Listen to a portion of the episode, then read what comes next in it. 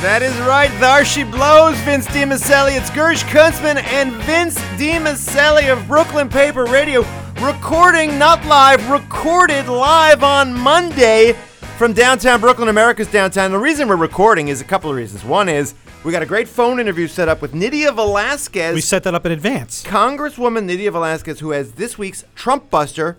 Do do do do do do do do do do. Who are you gonna call Nydia Velázquez, Trump Buster? And we have got a winter storm coming in. I call it a nor'easter. A Vince, nor- nor'easter. what do you call it, Vince? What does nor'easter actually stand for? Does it stand for northeasterly? It's a northeaster. In other words, this is a classic, classic northeast storm where it comes up the coast and then it comes back. It comes back. So what do you mean? It's coming up. It passes us, spins around, and comes back Yeah, down. it's coming down from the northeast. It's a crazy. That's the you know you only get a couple of these a year, Mm-hmm. and we've had some great success with them in terms of journalism. I mean, you remember all those videos of me out in the middle of the nor'easter, the great nor'easter of, of, of 2014, I Ought- think. six. Yeah, yeah, I was out there. Anyway, so we're gonna have Nydia Velázquez. We're gonna talk about the storm, but I would be remiss, even though we're on tape, I would be remiss by saying, Vince, how are you? Pretty good. Pretty good. Uh, went over to my mom's just today. I hadn't had meatballs in a long Mm. time. Had not had them in a long time. Very excited to have some meatballs. We had long discussions about why my grandmother's meatballs were better than my mother's. My dad thinks it's the memory of the meatball that's better, but the meatball is pretty much the same. What about the gravy? Oh well, well do we call it gravy or sauce? we call it gravy. Is that what we call it?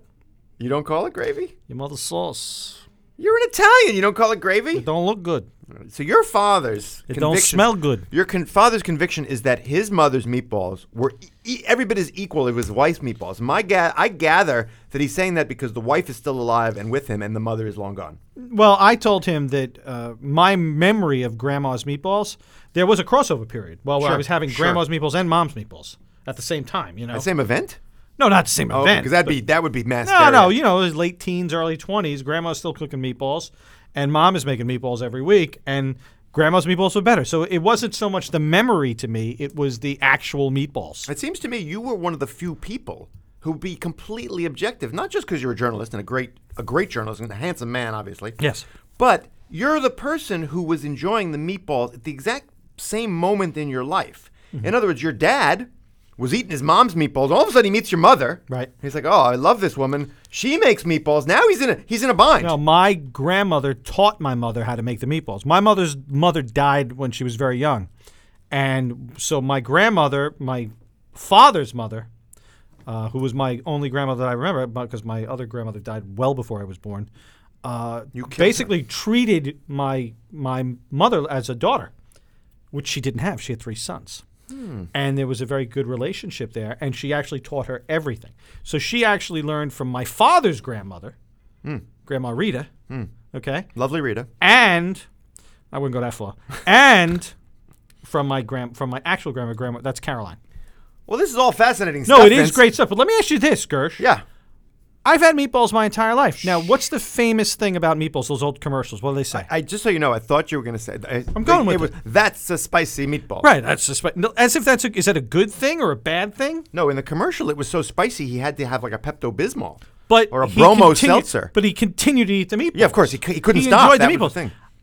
Our meatballs are not spicy. There is there's no spice to them whatsoever. I thought you were going to ask, what's the Jewish equivalent of the Sunday meatballs that you and it would just be wouldn't- guilt, just be a big plate of guilt. wouldn't be a and matzo go to your ball? room and eat it. I thought you'd have a matzo. No, ball. matzo ball was a once a year, twice a year thing. Hmm. Very. Anyway, we got to get out. So you'd have guilt every weekend, just eat it. and that's eat fish? it, son. That's like Eat a it. smoked fish. It's a di- it's a no, it's a big dish of it. It's, like It's just a dish You of just fish. warm it up. Yeah. It's a fish dish. All right, more and more. We got to get out. Look, I didn't tell you guys. I will tell you now. We're sponsored by Atlas Meat Market, Atlas Steakhouse, Joseph Lichter, and of course, uh, Village Caremax. So we can have sex. But here's the thing: we're gonna do those commercials later. We're gonna pay some bills. But again, I would be remiss if I didn't bring up the elephant in the room. What's the elephant in the room now? What are we doing after the show, Vince? We're going over to Ben's school, P- PS 107. and we're going to teach a class on journalism. Now, that's not a charter school.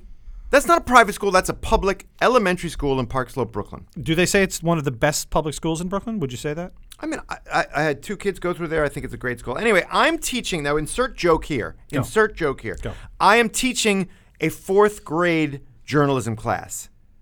Jimmy, insert joke here. Insert joke. What do you got, The joke is, oh, Gersh Kuntzman's teaching fourth graders? What can he teach them? Or, I, I'm surprised they're not teaching the class of him.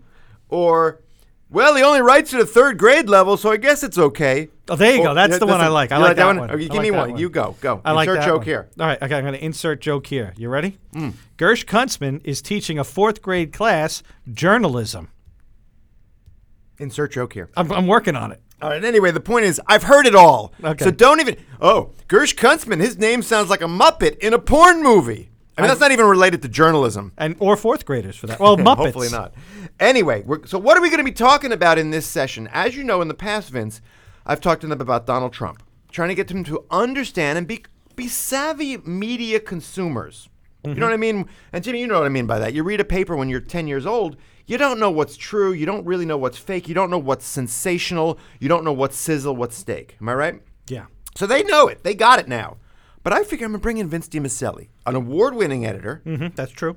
who's been at the Brooklyn paper for a long time. 20 years. Probably a little too long. Yeah, well, you could say that.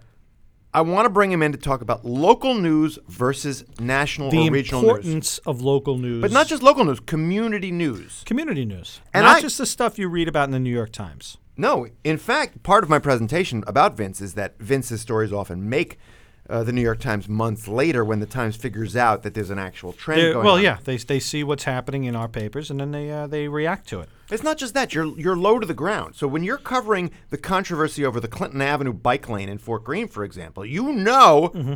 Well, there's a million other bike lanes. This, this, this controversy is going to be coming up again. Right. That wasn't even on the Times' radar screen for a year and a half after No. we started No, our Main Streets no, it coverage. was not. We did lots of stories on Brooklyn Bridge Park, and I don't. Th- I think you do a search for Brooklyn Bridge Park on the New York Times website. What do you get, Gersh? What do you get? No, actually, it was back? funny. There was nothing on Brooklyn Bridge Park on the New York Times website for the first two years after you started writing it. I could not believe it. Well, we've been writing about you know, our writing on Brooklyn Bridge Park predates me. It, it, it goes back to the mid 1980s. Well, it wasn't called Bridge, Brooklyn Bridge Park then. No, it didn't have that specific name. All right, so we got to get out. I want to call Ruth Brown. Now, Ruth Brown, Mm-hmm. she may not be, a- you know, she's she's y- y- we, we don't have her on the show enough. No. And is it's- this, is this our bad. morning paper segment? Yeah, let's get a little morning papers music while I call Ruth. There you go. I read the morning paper.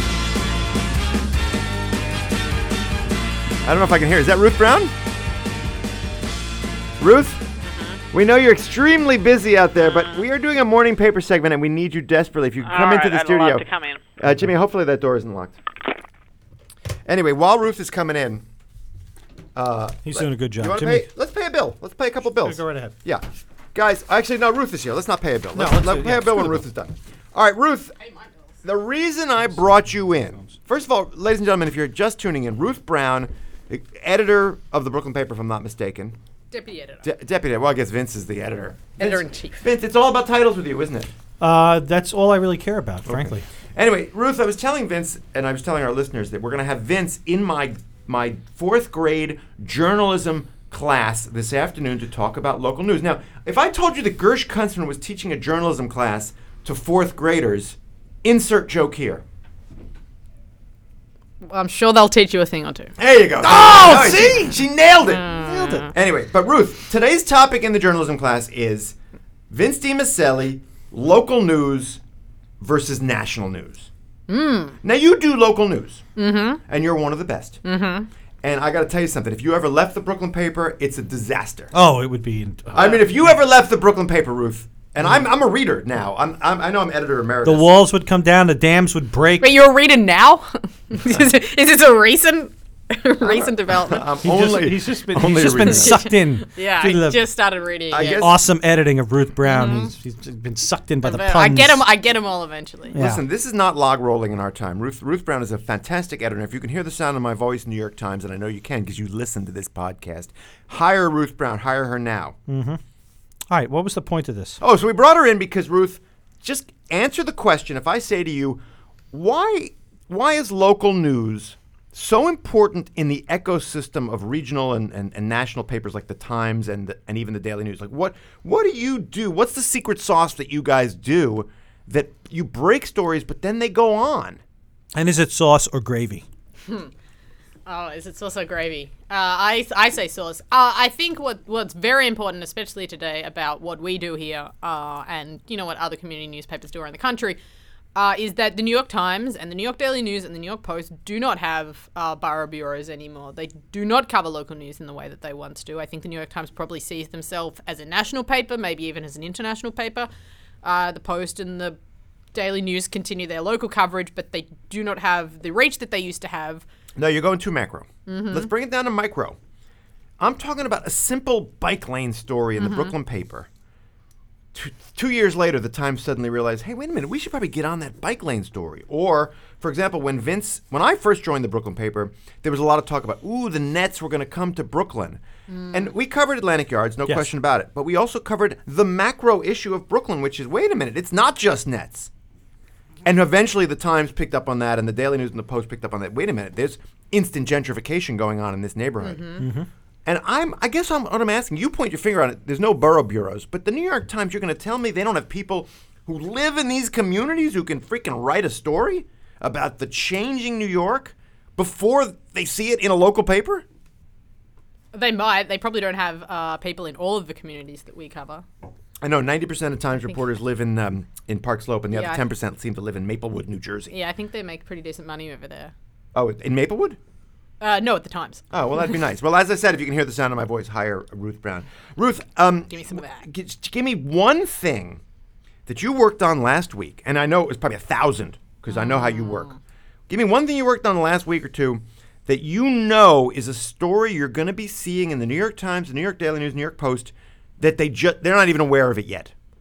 It's bubbling up. Oh, okay. I this is pre-recorded, right? This is Yeah, not going pre-recorded, live. yeah. I'm working on a story right now, actually, about uh, the plans for the very last piece of Brooklyn Bridge Park. Hmm. And uh, you know, the last time they actually sat down and discussed this with the community was more than ten years ago. Oh, Jesus. But they've said, no, we've already decided what we're doing with this last part of the park. Uh, it's going to be a big public plaza, and we're going to have Bon Jovi concerts there. Oh.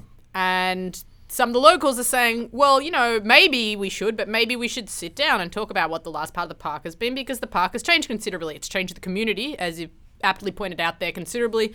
It's had effect on law enforcement, on schools, and all of these matters. Why don't we just sit down and talk about it? The park's saying, no, not really. Wait, hold on. The original plan 10 years ago called for this public plaza? I just don't remember. Um, I don't know if they ever. I think that was. I think they had some vague plans, but they're sort of basing what they think the community wants and needs based on discussions they had between 2000 and 2005. Ah, so what do you think the community needs now? You just as an independent community person.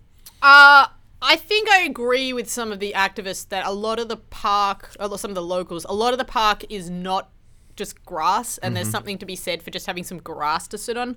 And I think some of their concerns is that a plaza is paved. It's really just it's it's not what people think of when they maybe just want to go and sit in a park. For and the record, where is this plaza? For the it's, record. it's right under the Brooklyn Bridge. It's the space under the Brooklyn Oh Bridge. yeah, where the Yeah. where the they used to, they used to do a brownstoner uh, like a flea market under there.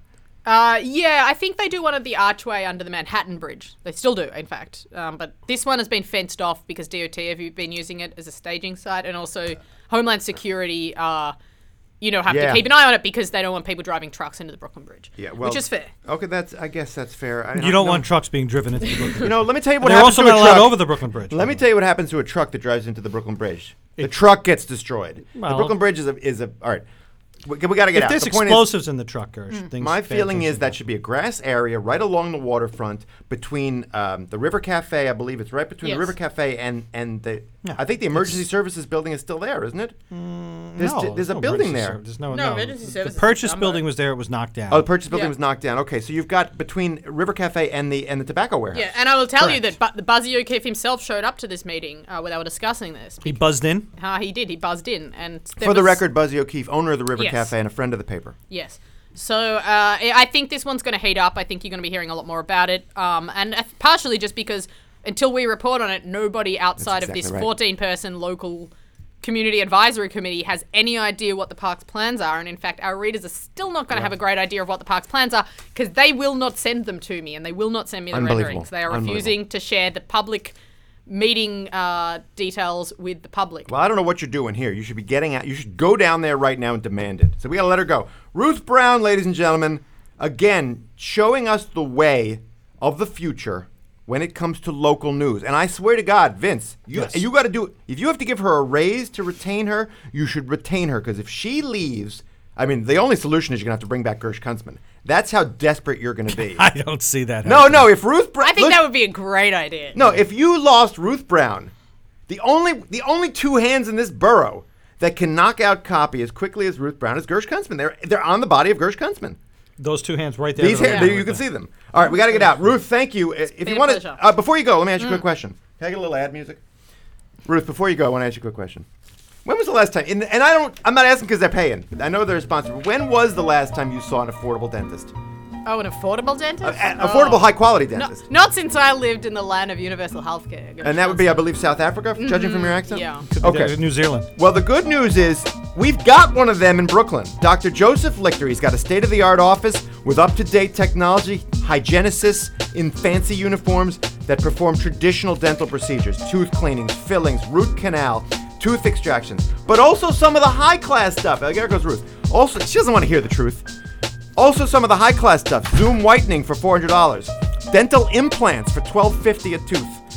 Invisalign, the adult braces? Yep. $4,000. This is as cheap as it gets. I know because I go to a fancy dentist in Brooklyn Heights. Joseph Lichter is not only a great dentist, and his smile is your priority. No, your smile is his priority. Yeah. He's a dentist for the New York Riveters, and you know that hockey teams need good teeth. So You gotta have them. call Joseph Lichter right now. 718 339 7878. His office is in convenient Midwood. Right, it's really in the center of everything. He will keep your teeth snow white. I, I guess you're going to read the cut line. Now. I have okay, no idea. there it is. Okay, go. made that up. Ah, Atlas Steakhouse offers a selection of premium cuts aged on site for perfect texture and taste.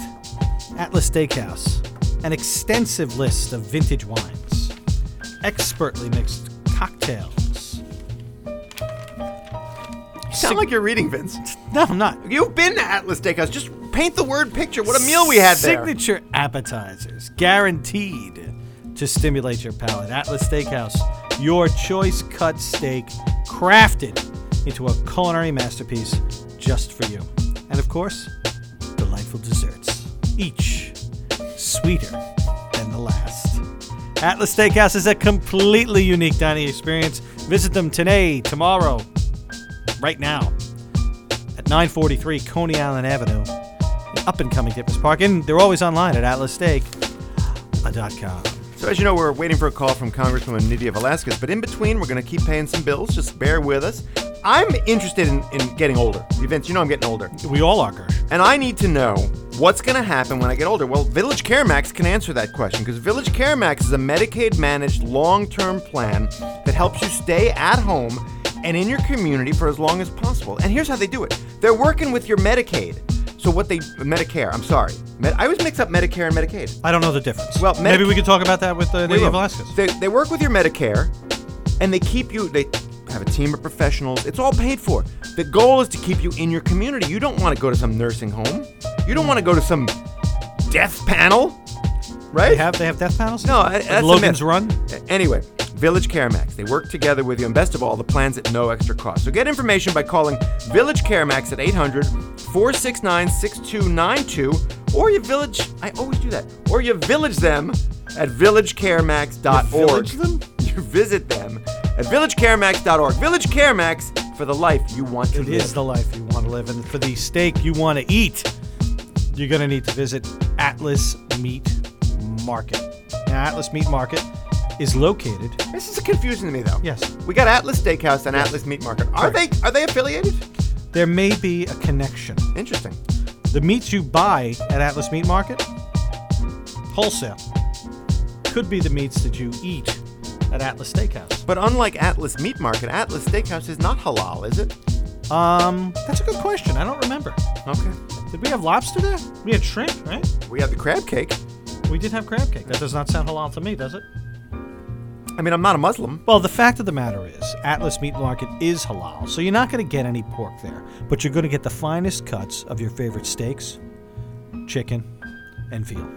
It's at Atlas Meat Market. The great thing about Atlas Meat Market, they deliver anywhere in these great United States. Is that like Omaha Steaks? Just like Omaha Steaks. So it's You in give 'em- Brooklyn. It's Brooklyn Steaks. yeah, it's Brooklyn Steaks. You give them a call, and they will ship them out wherever they need to go. What's go. the number? Well, you can give them a call at 347 915 2000. You don't have time to get to the store today? Give them a call right now, place your order, show up, pick it up, take it home, eat like a king. Atlas Meat Market. Eat like a king. Wait, what about, what about if you're a vegetarian king? Well, I think there's going to be an Atlas uh, vegetable stand that will be. No, this real Jimmy. Put up. Can we put this sign up? There's actually a bunch of vegetarian kings. I believe the king of Denmark is a vegetarian. Atlas Meat Market, where you will not see the King of Denmark eating, at 387 Avenue X, Brooklyn, New York. That's uh, 11223 in case you want to send him a letter. Atlas Meat Market. Eat like a king. Did you just give the zip code of a meat market? I did. All right, in case you want to send them a letter, dear Atlas Meat Market, I love you guys. Longtime fan, first time Well, they, writer. get, they get a lot. Of, they get a lot of fan mail from uh, the radio show. There's no question about that. All right, so we paid some bills, and sh- sure enough, there's Nydia Velázquez. Yeah, that's it. Just Do I right on answer that? time. Hello. Hey, is that Representative Nydia Velázquez? Yes, yes. Well, it is so good to hear the sound of your voice. You're on the re- radio live with Gersh Kuntzman, obviously of the Daily News, and Vince DiMiceli, who's on my right, and a handsome man who is the editor of the Brooklyn paper. How are you, Congresswoman? Great, great. I'm I'm fine. I- Thank you. I Thank really- you for having me. Well, no, we really appreciate you having uh, coming on because, as you know, we've spoken to several of your colleagues, including Congressman Nadler, as part of our regular, we like to call it Trump Busters sequence, because all over Brooklyn and Manhattan, I guess too, we have Cong- members of Congress who are trying to do the Lord's work and not not just oppose the president for obstruction purposes, but to oppose the president where we need to. And I know you've been working on a bunch of things. Yes. We want to talk a little bit about that. Sure. Right off, because I know you have limited time. You're a member of Congress. Let's right off the bat, we got to talk about health care for a 2nd mm-hmm. And you you were in Congress when Obamacare, the Affordable Care Act, passed, and it passed with no Republican votes. So obviously, just by definition, it was a controversial bill. Correct. But but is Obamacare imploding in the way that Donald Trump says it is? And if it is imploding the way he says it is, why wouldn't he just let it implode and then come in as the hero? Because he's smarter than that. You know, you can't tell 20 million people that today enjoy access to affordable health coverage that this is not working for them. Mm-hmm. So uh, the fact of the matter is that when we were working on the Obamacare legislation, there was active participation from Republican members of Congress and Republican senators. But at the end, they decided to follow the Republican leadership and follow the Republican page and vote against it because they didn't want to give President Barack Obama a victory. Okay, fair enough. But let's just go back to what they're doing now repeal and replace. Now, the bill that's actually you're going to have to vote on in a couple of weeks, I think, a couple of days. Yes. This Paul Ryan bill does not seem to even solve the problems that they say are in Obamacare. What's your take on that? Well, look, what because of the public pressure in their own districts. Remember, one of the greatest accomplishments of the Affordable Care Act is Medicaid expansion. Mm-hmm. And when you look at the numbers of Medicaid recipients, the highest numbers that you're going to find come from red counties and mm-hmm. red mm-hmm. states. So all of a sudden, constituents in those states realized that the Medicaid ex- uh, uh, the, that the Medicaid coverage that they enjoy today is the same as Obamacare.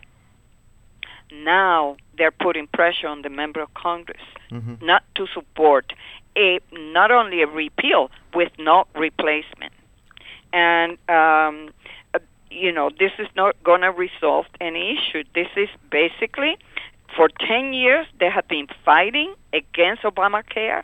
They ran on that uh, commitment that they will repeal Obamacare, but then they found themselves that Donald Trump was sent to the White House and that they did not have a plan in place. Well, he also was on, on record as saying the other day, it's so complicated. It is complicated. Yes. But the question I have is you're you're there. How do you see this actually playing out over the next couple of days and weeks? Because as you know, there's eight Republican senators who said they cannot support the plan. Yes, uh, uh, even within the House and the Republican conference. Uh, they are at this point in disarray. Uh, you have the Freedom Caucus and uh, the study group uh, that are the most fiscally conservative members, and a lot of them are not. They have big questions and big issues. They believe that the tax credits that are embedded into this bill will provide will create another entitlement and therefore is not a repeal. So they, there's not um, the, the type of support that Paul Ryan would love to point to is not there within their own ranks. So, so do you see this bill going down in flames right now? Do you think that it would not pass as as it's put together right now? Well, the only thing that I can see is how persuasive uh, Paul Ryan could be and the president himself by telling these members, I know, I know that you don't like it. I know that you have uh, ideological issues with the legislation, but this is to us a matter of political survival. We cannot let this not succeed. Yeah, but that's but that seems short-sighted, and I, obviously you're a politician. Sometimes you guys get short-sighted. No offense, but Yeah, but that seems so short-sighted because if if oh, if people literally die and millions, maybe even if it's just a million people lose their health care, that doesn't look good. No, it doesn't. And um, let me just say this: uh, I would love to think that Republicans who really care about the the public health of their constituents at the end will do what is right. And in back when we voted on the Obamacare, a lot of Democrats that voted for it, they knew that by casting the, that vote that they were not coming back to That's right. Congress, That's and right. we lost. We lost 52 congressional seats, Mm-hmm. but we voted for the bill, and they voted for the bill, knowing that it might cost them his pol- uh, their political career. Uh, and I would love to think that at least there's going to be a few of them to say this is going to have an impact on the constituents that I represent.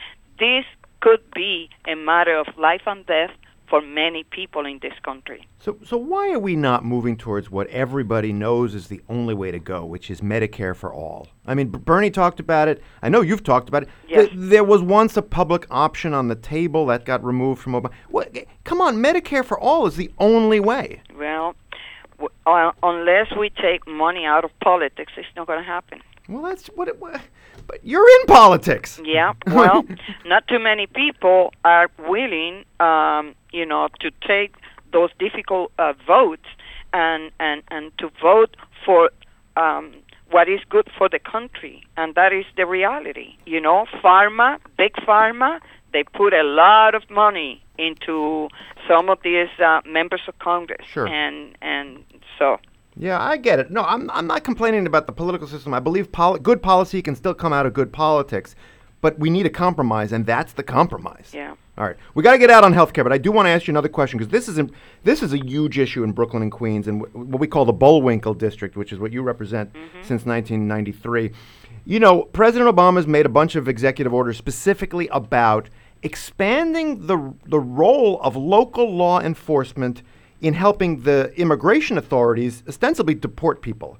Now, I know you have a piece of legislation. I think it was just introduced Yes. that would prevent the Department of Homeland S- Security from deputizing local law enforcement officials. Now, first of all, answer this question: Is that happening in New York? Does the NYPD deputize local po- cops to help them? No, it's not happening, and it, not in the state of New York. Okay. Uh, Is but it happening Governor somewhere? Cuomo and um, and Bill De Blasio has been good uh, on this.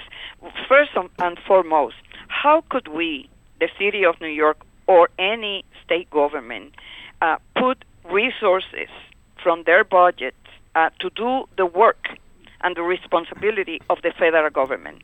Immigration and enforcement is not the role of the city government nor the state. So we have failed in that regard because you know it is it, it, it makes a good political uh, uh, it score political points for them to say that uh, we have uh, illegal immigration and so on but they refuse to sit down and craft a bipartisan bill to end this unbroken system, to put an end to this uh, system that is really broken. Well, so what's the solution? You you've been down there. You know what it, what you you have in your head. What do what would you do? Well, we President need to, We need to uh, to address the issue of redistricting so that we could change the political landscape. Um, because with so many people coming from districts where they feel that they will not be held accountable for not doing the work that we were sent to do in Washington, to work in a bipartisan mm. way, to look for real solutions, to tackle the issues that are impacting our national security. Because when you issue executive orders like this, you're compromising public safety in our communities, and you are compromising our national safety and security. Well, the president would say, and I'm just playing devil's advocate here because I'm on your side on this particular issue, but the president would say he's securing communities by deporting what he calls the bad hombres. Well, it's not the bad hombres. It's, it's a lot of people, hardworking people, a lot of even dreamers. The mm-hmm. other day in Arizona or one of those states, a, a young dreamer, a woman, was arrested after she participated in a press conference. And now this week she was about to be released. So that's not fair. Too many people are suffering. Too many families are suffering because of this. Students and young children are suffering uh, because of uh, the actions taken by this White House. I mean, what, so so so what would your bill actually do? Let's just lay it out there. Tell your, tell our listeners what the bill would do. Uh, Well, it, it will uh, uh, um, it will suspend the 27 uh, G program, which allows um, the Department of Homeland Security de- uh, deputize uh, local and state law enforcement for immigration enforcement, and um, It would suspend that rule. local poli- uh, police resources, uh, as I said to you before, uh, should go toward pursuing dangerous criminals, Mm-hmm. not creating fear in our immigrant communities. Right. I mean, I, look, I'm with you 100% because I live in Brooklyn Mm-hmm. and I know how hardworking, not just immigrants, I'm hardworking, Vince is hardworking, you're down in D.C. working hard. But to, to penalize one group of those hardworking people, that's just wrong to me. And I know how Brooklyn operates. Well, Well, oh, Vince is coming in. All right. now you're going to get the tough question, Congresswoman. Yeah. Yeah, but what do you say to the uh, the residents out there that are just like, look, these people broke the law, even if they're not breaking the law now, even if they have jobs, even if they're b- actually contributing to society, but they broke the law to get into this country, and they need to be removed. Like, what do you say to those people that that think that? Tell me how in the world are you are going to deport 11 million people? Explain to me how are you going? These 11 million people that are here who have children, who have worked hard, um, have roots in our community. It it just it, it is not. There is no viable solution unless we bring a legislative solution. There's no other pathway to deal with this issue of undocumented people, 11 un, uh, million undocumented in this country. Did you ever meet Trump before uh, before he ran for office? Uh, Like- I did. And where, like, as a just as somebody in New York City that you saw around at fundraisers or what? How did, how did you Um, know? No, I, I, I, I met him once uh, at a, I, I believe was a baseball game when he was dating Marla Maples. Oh, well, he also ultimately Just by accident. All right. So what'd you think of him? I mean, let's let's look. You're a congresswoman. He's the president. You free speech. What do you think of him? Um, well, based on what I see and the fact that that he basically doesn't understand how Washington works, uh, he's going to find out pretty soon that we are three branches of government that are co-equal, and in order for him to enact his vision or legislative agenda, that he needs to work in collaboration with the members of Congress. Yeah, but what what if a guy went down there, got elected, and said, "I really do want to drain the swamp," and frankly, Congresswoman, I mean, you're in the swamp. So how do you how could you actually shake things up and do it the right way? by having people in his cabinet that really represent the dreams and aspirations of the people of this country. But if you're going to appoint someone uh, to be the head of the EPA that basically doesn't believe uh, that the government should play any role in terms of uh, clean air, clean uh, clean water, and that regulations play a, any role in making sure of the public health of our nation. How could you appoint someone like that that has been that has sued the, the, the EPA, I believe, like five times? I mean, you got to be, you know, uh, let let's be serious. You know, government is is not a, a it's not a game. Uh, you know, it, it takes a lot of um, negotiations and it takes a lot of collaboration. And sometimes we have to um, you know change our positions a little bit so that we could accommodate. That's the art of negotiation. You know, I got to say, I'm gratified because Congresswoman Velázquez uh, is quoting me to me.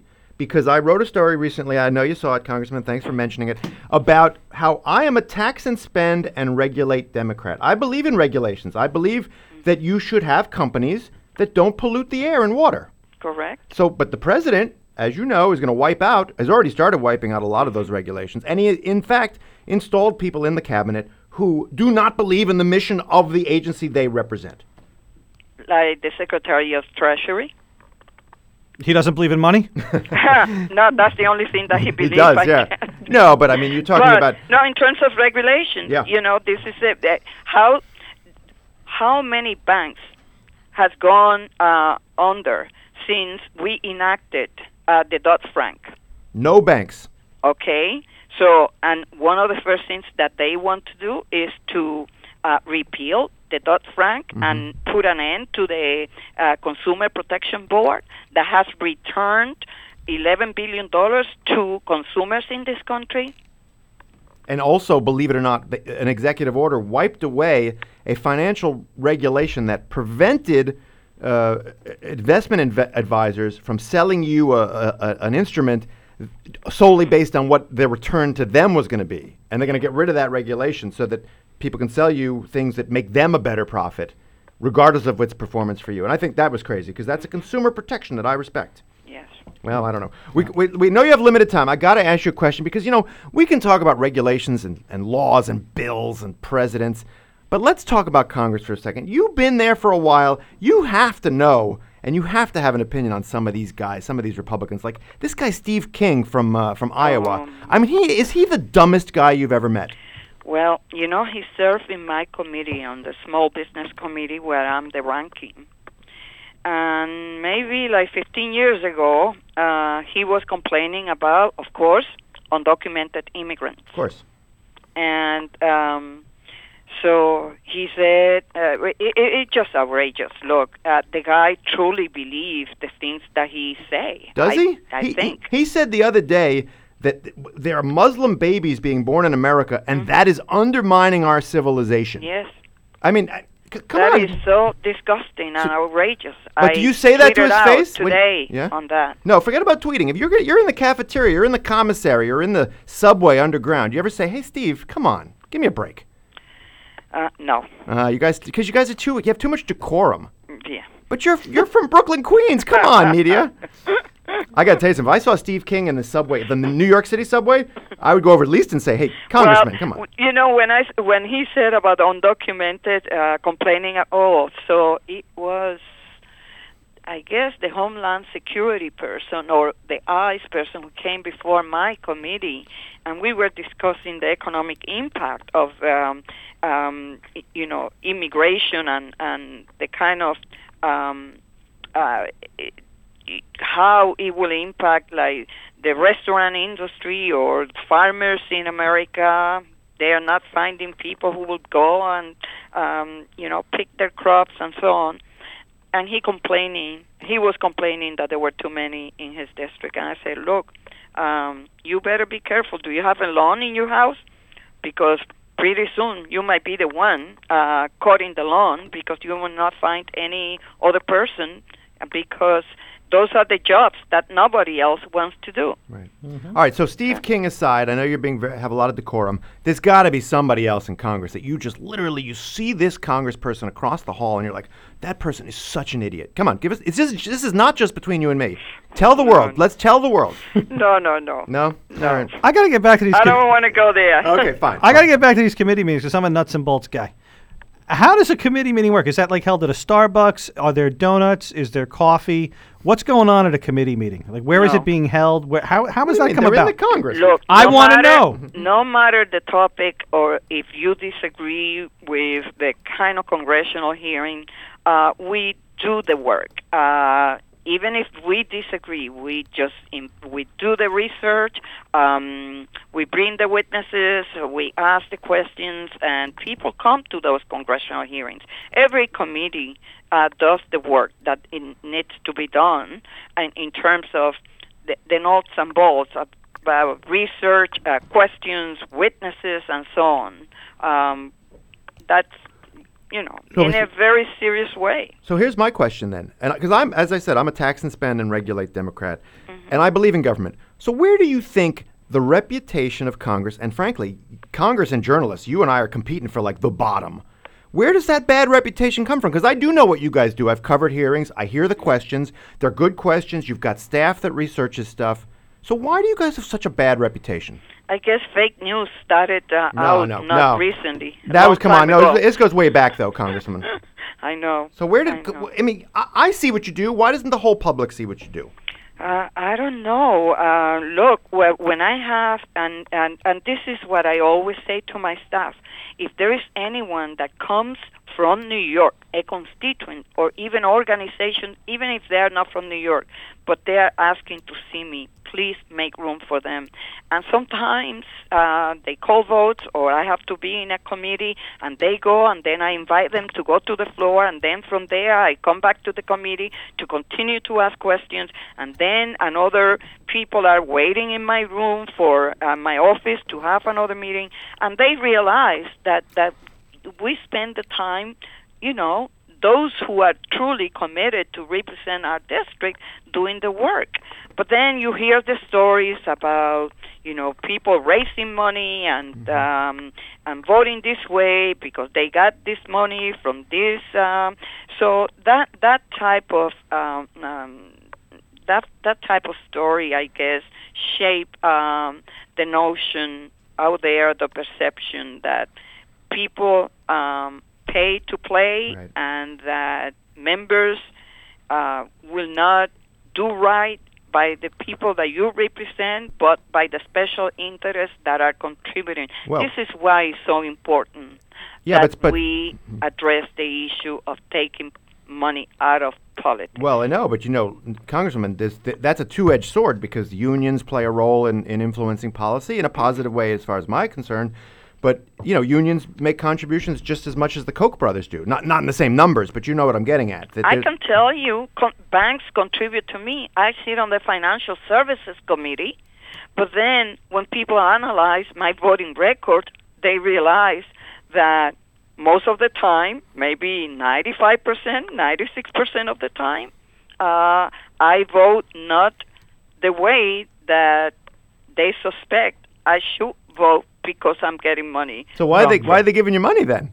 I don't, well, I guess they know that I'm going to be there. But I, look, if it because if they call my office to ask to meet with me, I will provide the venue. I will, uh, I will uh, meet with them. I will listen to them, uh, and I will explain to them. Look, the, and because of this, because the legislation is strictly partisan because there is not a product that I could say is a bipartisan product. Therefore, it's not the best legislation. So if you talk to them, if you listen to them, if they know that you're serious and that you want to work in in in a, affecting the, the legislative process, but in a way that is bipartisan, well, they re- they then they support you. Hmm. I mean, so it does sound like they are get they do get access for that money. I mean, they get to talk to you. Okay. Yeah, well, everybody should have access to my office. Everyone. Everyone who asks to come and meet. And then at the end, I will vote my conscience and I, v- I will vote my district. I mean, I'm going to leave it at that because I know the congresswoman has to go, and she's given us 20 good Thank minutes. you. Congresswoman, thank you very much for taking the time. We really appreciate it. Congresswoman Nydia Velázquez of the Bullwinkle District, thank you very much. Bye. All right, thank There you. she goes. Now, that, I got to say, I, I, I started that conversation Mm-hmm. thinking, I don't know if I really like Nydia Velázquez. She's been in Congress for a long time. Don't I don't really see a lot of bills with her name on it. I certainly don't see buildings that are going to have you know, airports named That's the after. thing her. all the time. I've told you this a thousand times. It doesn't matter how many bills you write. I know, I know. Th- That's silly. I was just building up to saying, but you know what? We had a nice conversation with her, an intelligent conversation. It was. And I'm willing to rethink where I was before. Uh, where you were in regards to your opinion of Nydia Velázquez. Yeah, in other words, I didn't. I thought she was kind of a backbencher, and maybe she Mm-hmm. is. But she said a lot of. First of all, she and I are, are like you cannot put a playing card between me and Nydia Velázquez on the issue of immigration. Yeah, it seems that way. No, I am pro-immigrant. I'm pro-undocumented immigrant. I'm. You want to come here? Come here.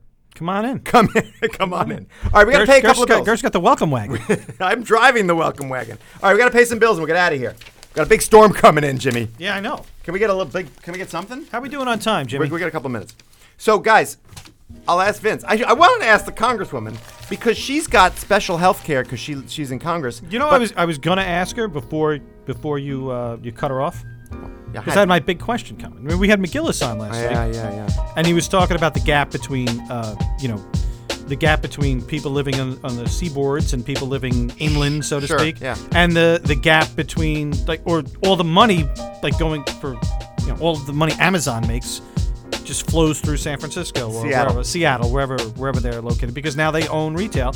And the one question I was going to ask was, all right, what company do you see out there that needs to be broken up? What do you That's a think of that? legitimate question. I'm glad you didn't ask that only because we did have to let her go. She gave us a couple more minutes than we had asked for, and I, you know, there's bills pending, baby. Something, something to think about. Speaking of bills, Yeah. So listen, I don't go to quality, affordable dentists because I go to dentists in Brooklyn Heights and Park Slope. Why?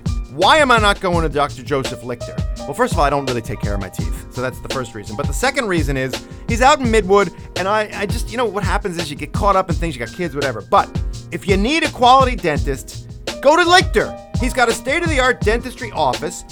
Brooklyn Paper Radio listeners, and I'm one of them, get incredible discounts. You mentioned Gersher Vince, or Brooklyn Paper Radio, or even Jimmy, our producer. Zoom, or Johnny. Zoom bleaching, 395. Dental implants, 1250. Invisalign, that's the adult braces behind the teeth. You don't even see them, $3,995. Porcelain veneers, 750.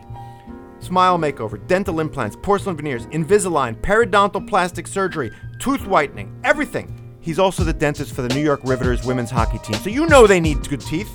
Call him 718 339 7878. Your smile is Joseph Lichter's priority. JosephLichterDDS.com, 1420 Avenue P in Brooklyn. Yeah, you got to eat like a king at Atlas Not, Meat Market. not, not Steve King. No, no, Steve. At Atlas Meat Market. Atlas Meat Market, as you know, now located at 387 Avenue X in Graves and Brooklyn. It's halal meat. You're not going to get pork. There's no pork there, Gersh. Yeah, don't throw around that word halal like anybody knows what it means. Look, it's it's clean, delicious meat. It is done in a certain way Yeah. that does not include pork. Yeah, you can't have pork. I mean, There you go. if you're a Jew, you can't have pork either. That would be kosher. Yeah, kosher, halal, they're very similar. They're working together. I don't, I don't know if they're working together, but they're No, very you're similar. about that? Maybe. Well, Atlas Meat Market has the finest cuts of steak, of chicken, and of veal. And the great thing about uh, Atlas Meat Market is, is they deliver anywhere in the world. But more Wait, now it's importantly, the world? Before it was but the- more importantly, they deliver straight to your door. You don't have time to get out there today. You don't have time to make it to the meat market. Give them a call. They'll ship it right to your house. Nice. Yeah, it's wonderful. Atlas Steakhouse is, as always, at 387 Avenue X in uh, Gravesend. What's the number? Good. you don't have the phone number. He just said you call him up, they'll ship the steak to you. Operators are standing by. At what number? 347 915 2000. Operators are standing by at Atlas Meat Market. Somebody should get those operators a chair. Anyway, we didn't talk a lot about my sex life on the air today, which is rare because I, I enjoy sex. But one of the other things I enjoy, Gersh is gonna snow tomorrow. uh, one of the things I enjoy, yeah, and snow day is a good day to have a little sex. Yeah. But anyway, one of the things I also enjoy is aging because I'm getting better. I cannot wait till tomorrow because I'm getting better every day. Get better with age. But Got the there- years behind you, Gersh. But there's gonna come the a confidence. there's gonna come a time, Vince, when I won't be able to, well, I'll do everything for myself, and my kids are gonna say, well, "Let's put Dad in the home." No, don't put me in a home. no, no, no. Use my Medicaid. Get me Village Care Max, a Medicaid managed long term plan that helps me stay at home and in my community. And I brought up sex, having sex in my home. Yep. So get all the information you need. VillageCareMax.org or call them at 800 469 6292. And here's their slogan Village Care Max live the life you want to live and have the sex you want to have. We talked about Atlas Meat Market. Now we're going to talk about Atlas Steakhouse. Because if you don't have time to cook that steak yourself, the next best thing is to head over to Atlas Steakhouse. Where at Atlas Steakhouse, you dine a cut above the rest. First, you select your premium cut. It's aged on site for optimal texture and taste. You can en- enjoy a delicious vintage wine, an expertly mixed cocktail, or signature appetizer while Atlas Steakhouse crafts your choice cut into a customary, a custom culinary masterpiece.